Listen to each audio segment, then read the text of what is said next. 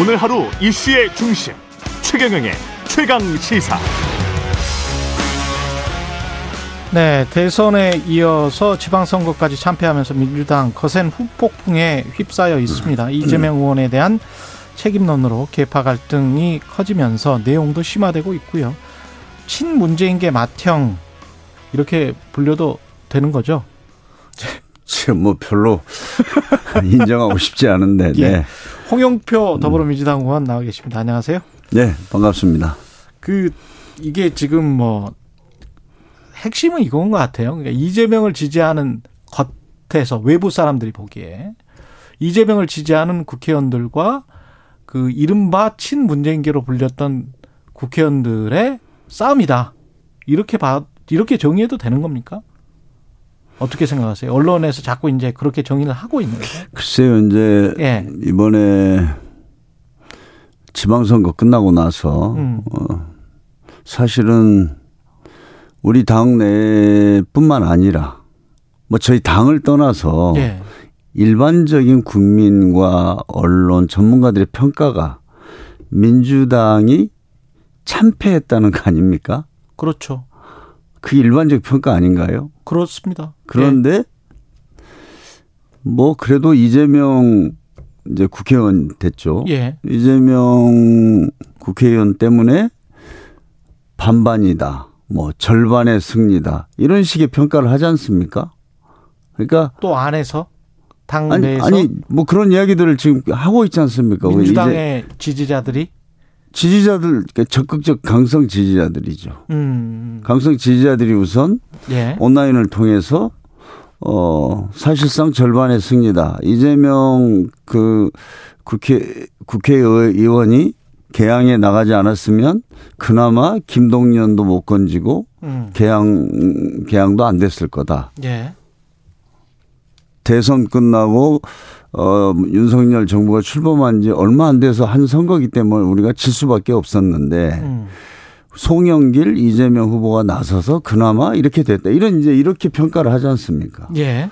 그래서 이제 과연 그런가? 어? 이제 지난 대선에서도 대선을 0.73%로 져서 많은 사람들이 이제 패배한 건 패배한 거 아니냐. 음. 어, 그것을 뭐 우리 적극적 지지자나 국민들이 그렇게 평가할 수는 있지만 우리 후보, 당은 결코 패배한 거죠. 거기에 맞춰서 우리가 성찰도 하고 반성도 하고 그러면서 지선에 임해야 된다 이랬는데 당시에 졌지만 잘 싸웠다. 음. 이제 이런 평가를 하면서 지선에 임하게 된 거 아닙니까? 예. 그런데 그랬는데 이번에 똑같이 또, 어, 많은 저는 저는 이해가 되지 않지만 아. 이재명 음, 그 의원 쪽에서는 뭐 그래도 이재명 어 후보 이재명 의원이 나서서 어 지방선거 결과가 이 정도라도 경기도라도 건지고 개항이라도 건진 거 아니야? 이런 식의 평가를 하는 이제 상황이 저는 이제 지금 중요한 겁니다. 그래서 그런 평가 자체가 한- 잘못됐다. 저는 자, 잘못된 거 아닌가요? 이 아. 민주당이 참패하지 않았습니까? 그리고 절반의 승리를 했습니까? 그 참패의 책임은 음. 이재명에게 있다. 저는 이제 여러 가지 원인들이 있겠죠. 예. 뭐 이런 평가를 하다 보면 음. 어, 과거에 문재인 정부 5년이 뭐 잘못된 것부터 뭐 많은 이야기를 할 수 있지만 음. 이번 지방선거에서 그나마 저희가 뭐 다 이길 수는 없지만 이번 선거 결과를 분석해 보면 우리가 아, 가장 그 패배했었던 큰 원인 중에 하나가 이재명 어, 어, 후보 이재명 의원이 개항으로 나서고 송영길 어저 후보가? 그 서울시장 후보. 예. 이게 이제 결정적인 원인이다. 이게 저는 일반적인 평가로 저는 받아들이고 있거든요. 그건 뭐 우리 당에서 참패의 얘기 원인이다. 하는 걸 예. 넘어서서 전문가들이나 지금 그 이후에 지방선거 결과에 대한 어떤 평가, 예. 언론 이걸 다 보면 예. 그게 이제 저는 일반적인 평가라고 보거든요. 그런데 그분, 그래서 인정을 아- 하지 않지 않습니까? 그분들이 어떻게 해서 서울시장과 음. 개항을에 나서게 된 거예요? 당에서 그러니까 결정이 될 때. 이제 제가 음. 이제 사실은 우리는 지난번 대선 때도 그랬고 이번 지방선거도 그랬고 당이 국민의힘에 비교하면은 정말 우리는 일사불란하게 함께 했습니다. 지금 대선 때도 보면은 일사불란하게 함께 있다. 네, 지, 지난번 대선 때도 보면 음. 저쪽 당은 홍준표 예를 들어서 이번에 대구 당시 후보 음. 끝까지 안 했지 않습니까? 그래도 우리는 마지막에 이렇게 다 원팀을 만들어서 했었고 이번 지방선거에서도 정말 송영길 그 서울시장 후보가 인천 계양 지역구에서 5선을 하고 인천 시장을 했는데 현역 의원이 갑자기 사표 내고 서울로 출마한다 그럴 때 저희가 성명서까지 냈었어요.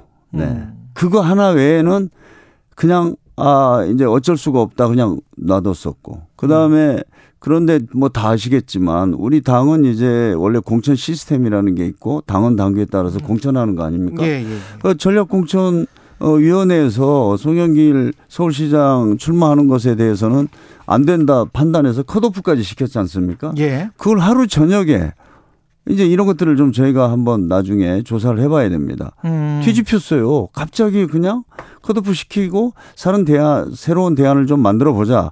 이런 상태에서 송영길 그 컷오프를 무효화, 어, 무효화시키고 이제 다시 무슨 어, 의미도 없는 음. 그런 뭐 경선 뭐 이런 걸 하겠다 이렇게 바뀌었는데 그것도 조사를 그랬고. 해봐야 된다 당 차원에서 그렇죠. 그렇지 않습니까? 음. 아니 당의 공식 기구에서 컷오프를 했고 예. 그런데 갑자기 그게 그냥 어느 단위인지도 모르게 뒤집어졌어요. 네. 하루 만에. 하루 만에. 네.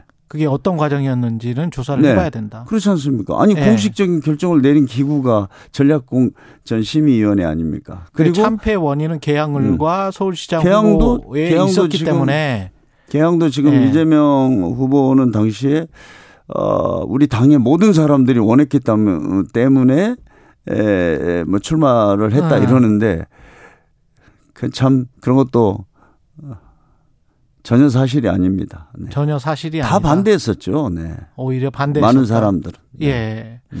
근데 이제 이재명 의원 당선자의 음. 지지자들 를 비롯해서 음. 그 이른바 아까 이제 강성 지지층이라고 말씀하시는 분들은 예.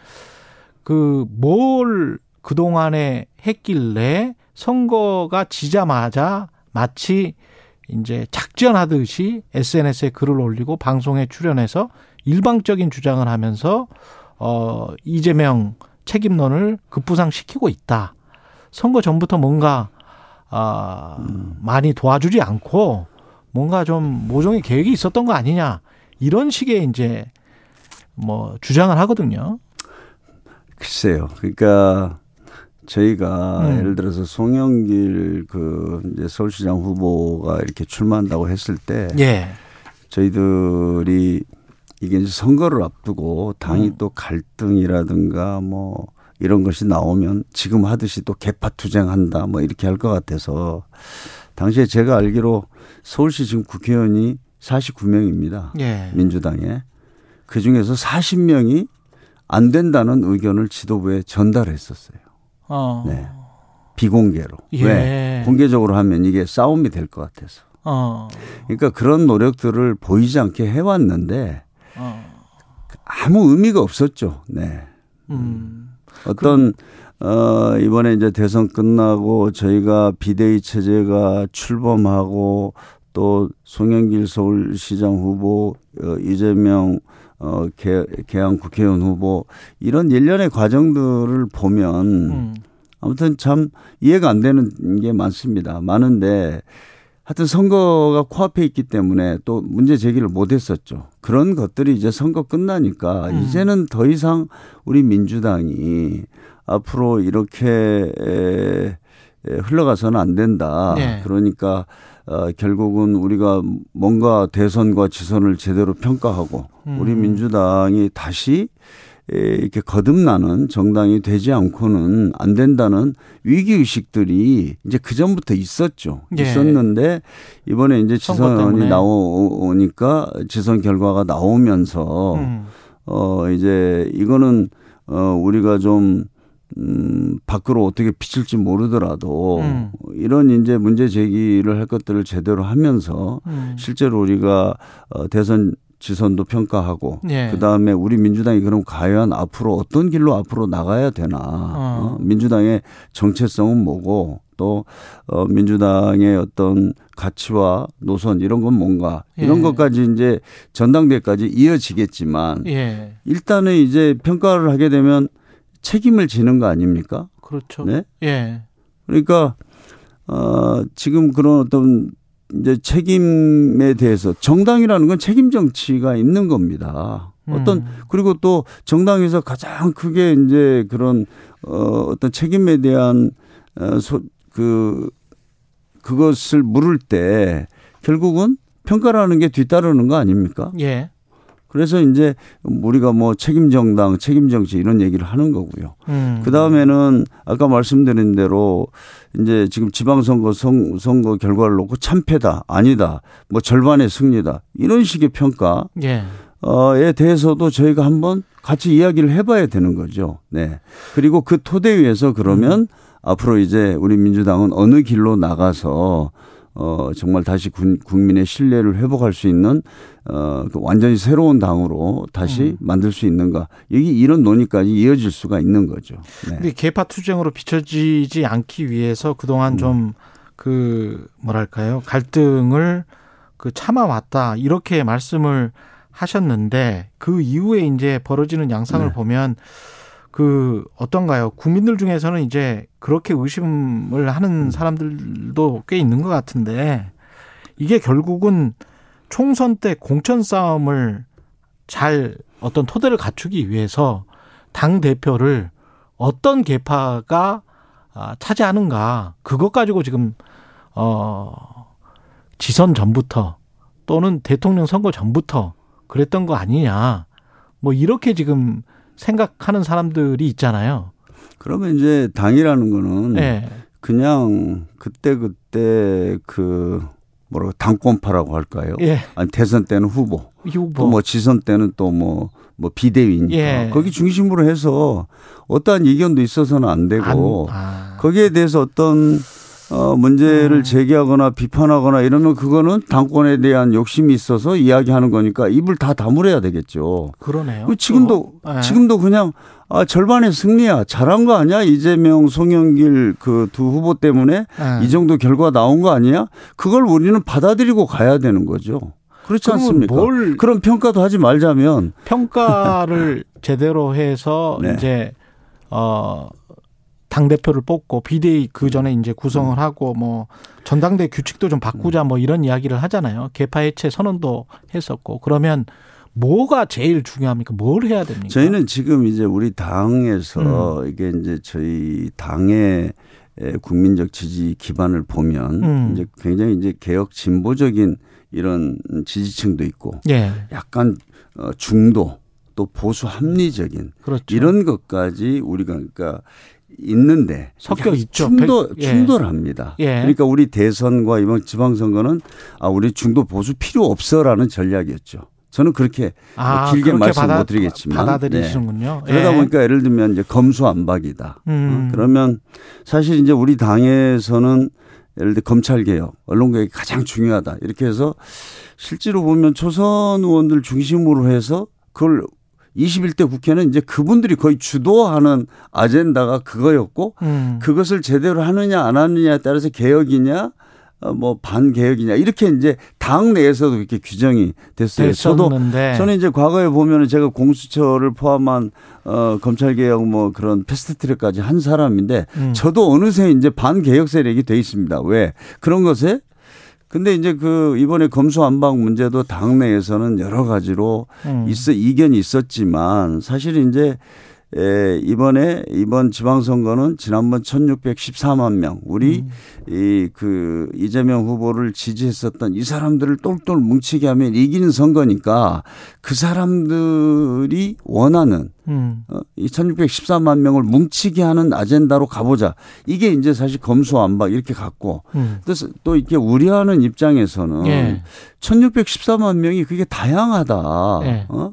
다양한 사람들이 모여서 1614만 명이 되고 심지어는 내가 그냥 우리 민주당과 뭐 또 이재명 후보도 마음에 들지 않지만 음. 나 윤석열 대통령은 절대로 못 보겠어. 이런 사람도 있을 거 아닙니까? 그렇죠.